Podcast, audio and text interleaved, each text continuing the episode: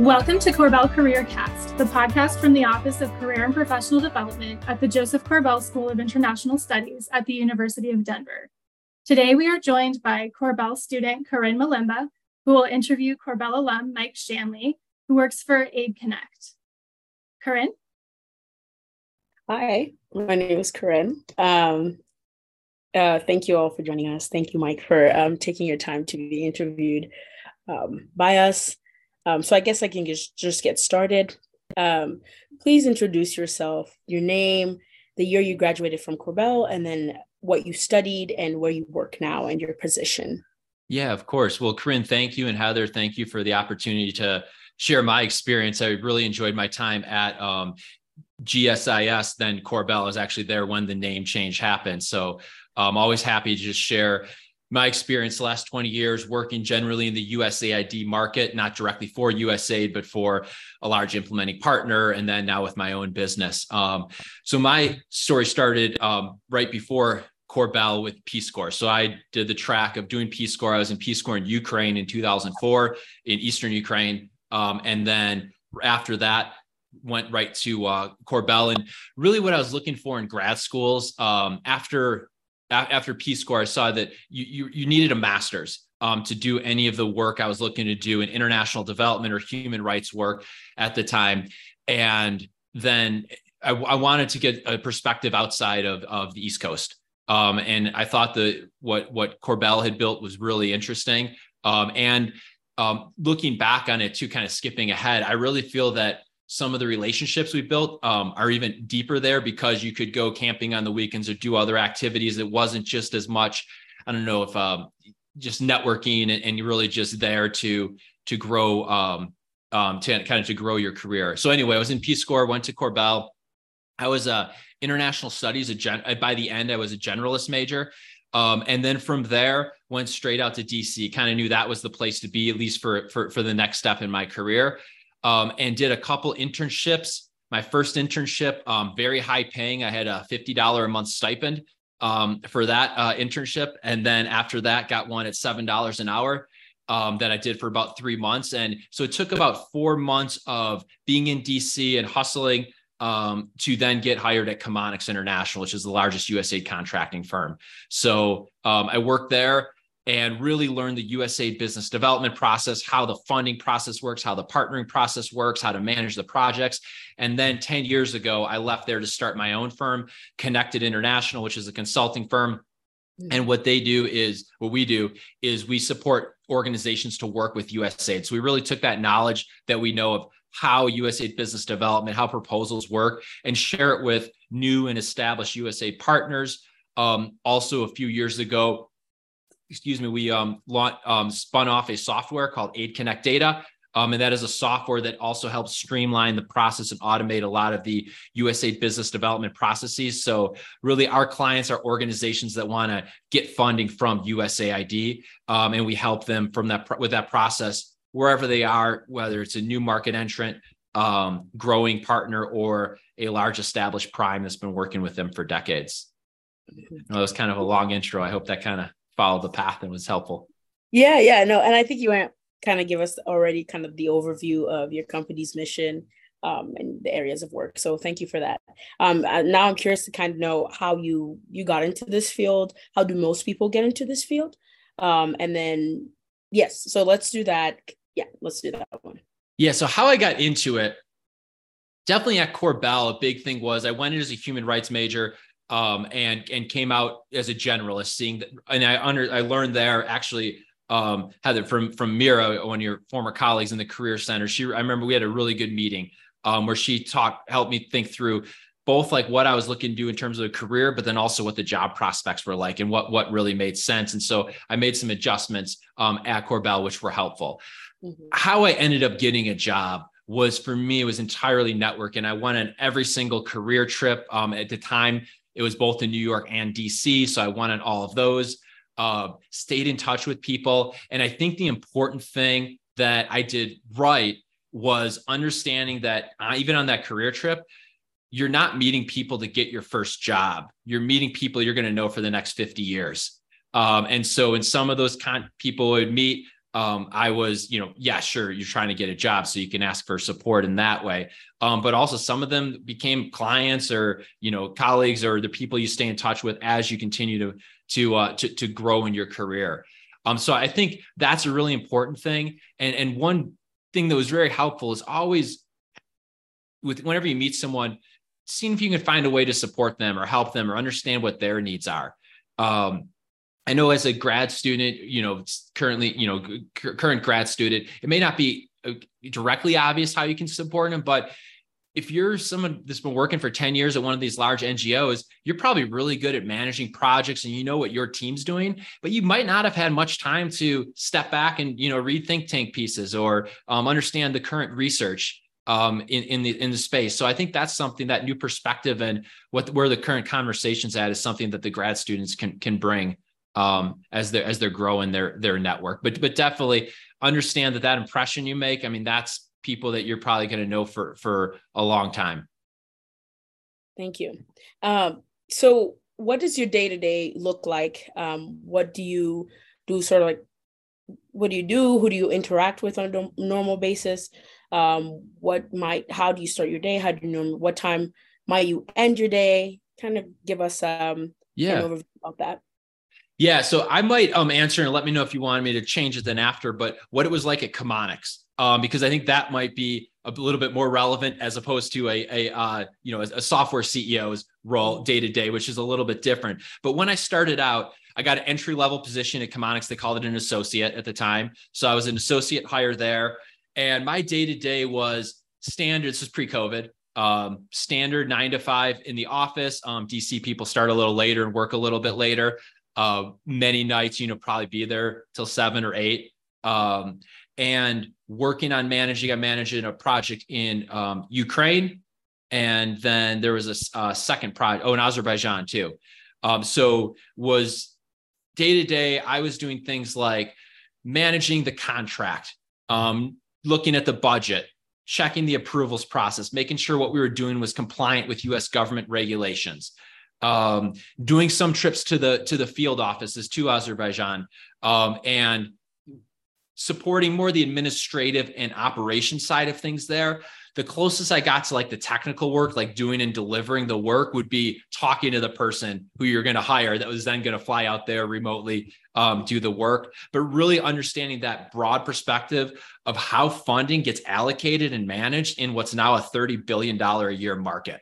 Um, so I found that was very useful experience, but it was definitely the first year was much heavier on standard project management, business development, proposal writing skills, as opposed to anything I learned in Peace Corps or language or any or, or anything like that. Um, so yeah, yeah. So that that that that was kind of the day to day. One really nice thing about being in person was the relationships you built. I think that's a tough thing I see if you're going to start entry level remotely. It, to the extent you can, you know, if there's a quarterly in person meetup or any other way to like travel and at least meet with some people, like that was just such a, a wonderful piece of it. And I'm, that's even goes beyond business, just friends with a lot of the people that I, that I work with um, um, to this day, um, st- starting out at, at Chemonics. Thank you. Um, you kind of, you mentioned an internship that you had uh, you said it was sort of uh, high paying. Um, and I'm just kind of curious because I know now a lot of us, we nowadays there's a lot of scholarships that are, you know, unpaid. And I don't know, like, if what do you think about that um, in terms of what type of advice do you have for students who might be doing unpaid? Is it worth it for them? And then yeah. just from you, like, what kinds of experience in terms of paid or unpaid um, would you encourage somebody like pursuing a career in this field? Yeah. You, yeah. And, and, yeah, by high paying, I was kind of joking. It was like I said, it was it was fifty dollars a month. I personally don't consider fifty dollars a month, and then it breaks down to about two fifty one, you know, two bucks a day or something like that. Yeah. So it, it was clearly so a perfect example, fifty dollars a month. But we they went in knowing that you're getting a fifty dollar check each month, you can't do this forever. You're in, and I was in DC at the time. So part of the deal was, Mike, you work here. We're going to give you tasks. And once you get your next job, we know you're going to leave and we're going to let you leave during the day at any point to go do interviews to go get those jobs. Um, so it was just a real good mutual understanding. I think that would not have made sense if they wanted me in there 50 hours a week and I wasn't allowed, you know, time out to talk to other people. Um, so you really want to understand what are you going to get out of it. And so I added some value to them. They kind of gave me, okay, I had an internship title at least behind me when, when I'm going out to other groups. Um, so unpaid, think about where you want to go. What is that job you want to get? To me, as I think back on it, I think the reason I got hired at Chemonics was again not Peace Corps, not even grad school, although you had to check the box for that. Uh, but really, one of my internships I did in the summer um, at Korbel, it was in Kyrgyzstan with Freedom House, and I supported them writing a USAID grant. And they didn't care about the Kyrgyzstan part or that Freedom House is a human global human rights organization. They cared that I worked on a USA proposal and saw how that process worked. I think that was probably the piece of my resume that stood out the most was reviewed and, and supported development of USAID proposal. So at the end of the day, if you can win funding, if you know how that process works, that is very valuable. So I would say experience and we've had several um, Korbel students um, intern with, with, with, my companies too. Um, the last three of which were all hired by USAID primes. And I think a reason for that is they get that experience working on USA proposals. With every single one of them, we start out, we design the internship around their first job interview. Here are the questions you're going to get asked if you want, if this is your market. If you want to work for one of these large NGOs or one of these large contracting firms or even USAID, they're going to ask this, this, and this let's design your scope of work for this internship so that you get that experience. So if it's unpaid i mean that's real tough for people. We do we do we're paid. Um and uh but but making sure if it's unpaid that you really have a clear exit strategy in a way in terms of getting the skills you're going to need and that you're going to have the bandwidth to be applying to jobs while you're there. Thank you. And speaking of skills i i'm also curious to know what skills would you recommend you know we highlight when we're sort of applying to organization or just in this field um, that you're working in somebody entering that field what what are those skills that are important um, for that field? Yeah um, i would say one is the organizations you work with. If you're looking again in the international development space even if it's an internship or whatever the engagement is if you've worked with another organization in the space that brand name is helpful even for them, like when we see you had two month internship at an organization that maybe is a target client of ours or knows this space. Okay, you've been inside that kind of organization. There's just like some like intangibles you get from working in the market. But I would say, um, really, it's even if you're in project management, they're going to probably want you writing proposals. So any grant writing, recruitment, um, proposal process coordination. Um, for some of the organization skills and client management, you know, if you're uh, yeah, you know, managing a club and you're you're liaising with senior level speakers that you're bringing into Korbel.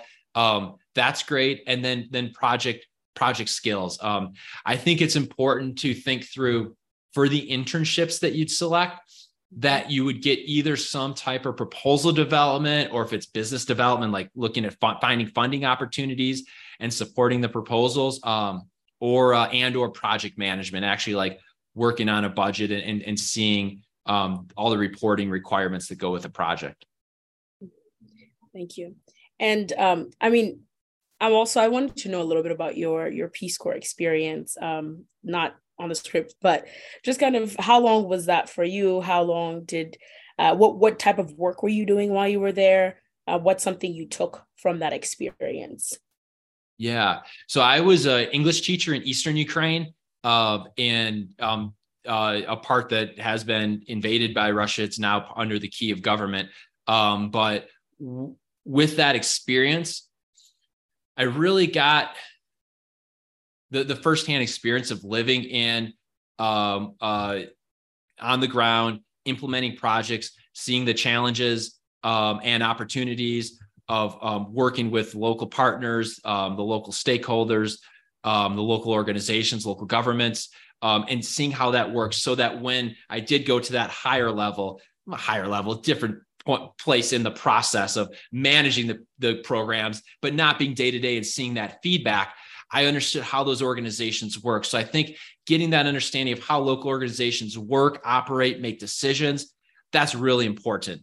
Um, and, and to get it at that stage in the career, it's actually kind of funny. You can usually get that really early in your career and then really late in your career. It's kind of hard to get that in the middle where they need you managing those big projects because at really late you can, you know, in many cases be on the ground um, working on the projects. Um, but yeah, I, I'd say just that understanding. And for me, you know, there's a lot of these group or volunteer organization stuff that you can get good experience from. The Peace Corps brand name was kind of nice just because you didn't have to explain what it was. If you say. I did Peace Corps, like, oh, I maybe I don't know exactly what that means, but I've heard of it.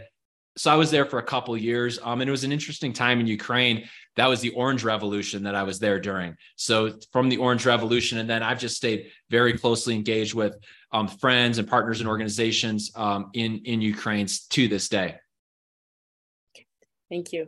And I, I would like to know how your organization kind of center itself around diversity, equity, inclusion, and belonging. Um, or or is there something that is often or how do discuss?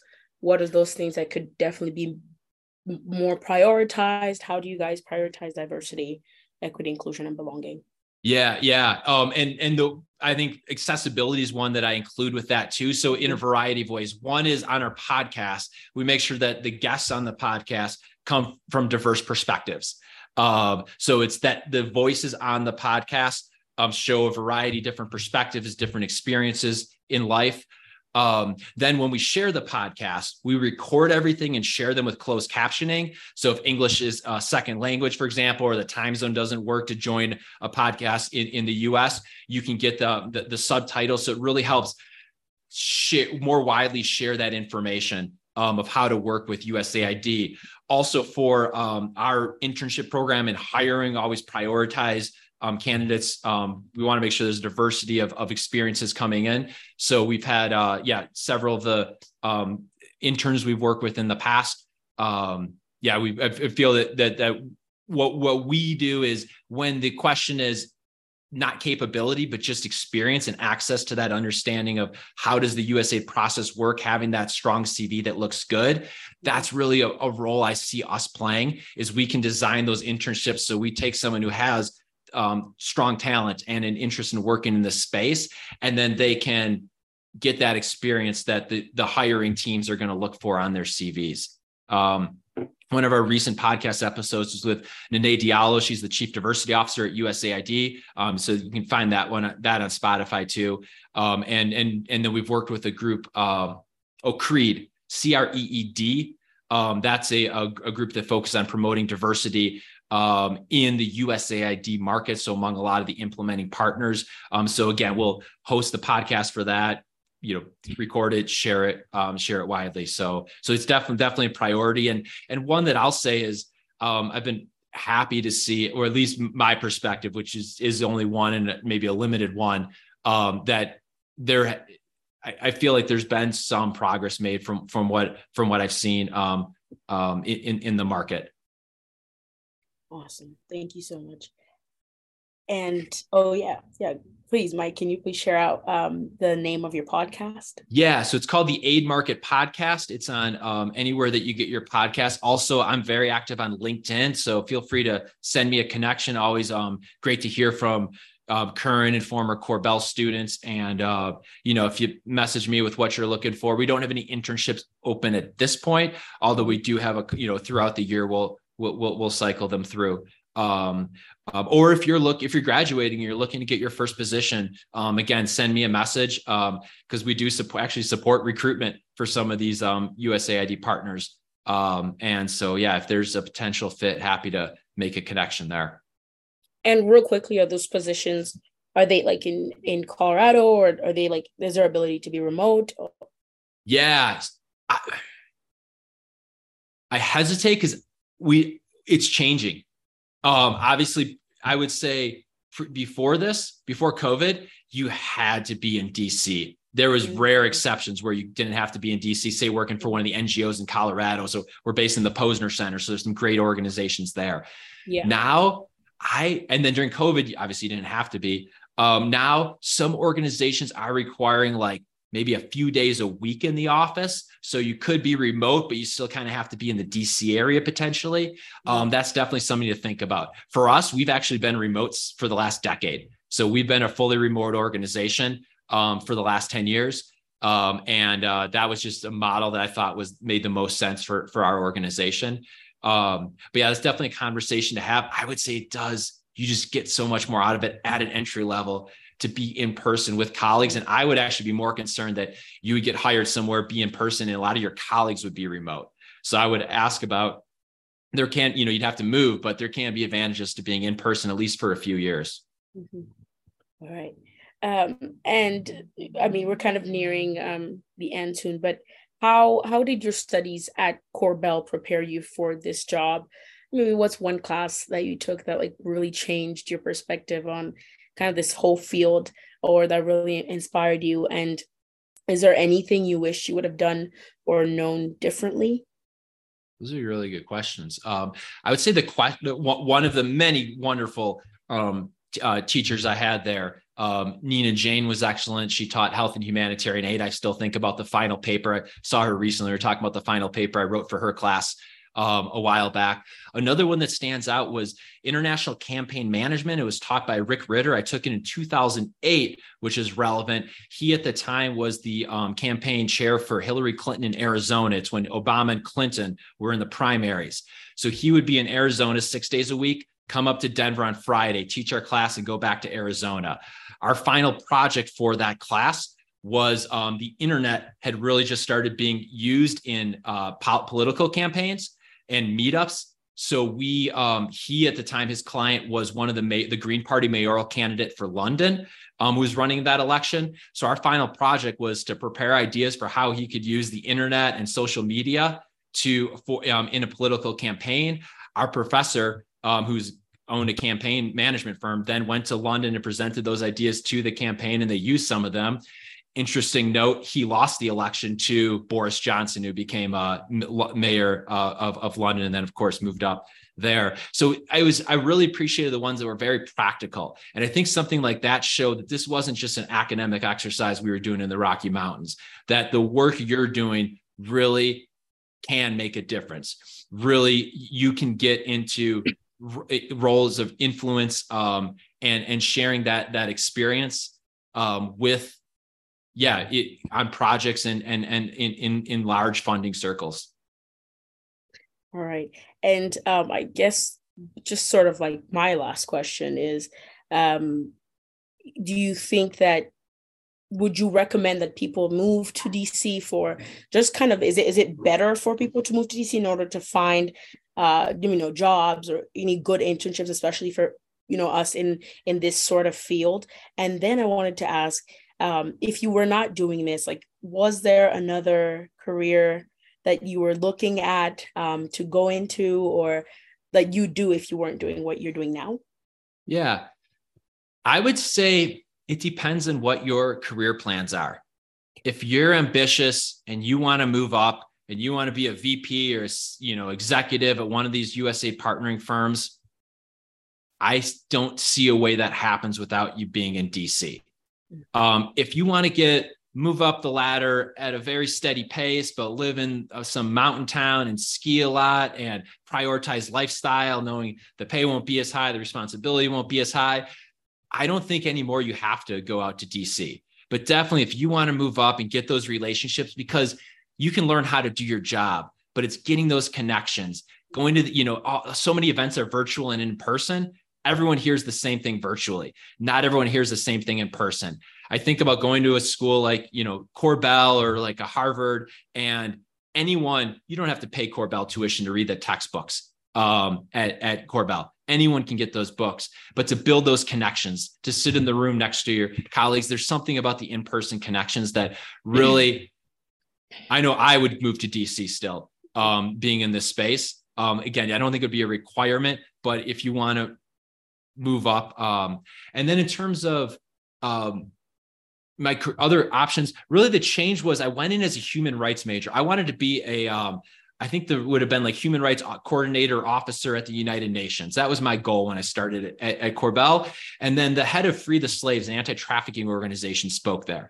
And that was just a great opportunity to hear from someone doing this work, hear the questions. That, in a way, that speech that evening, like really did change the trajectory.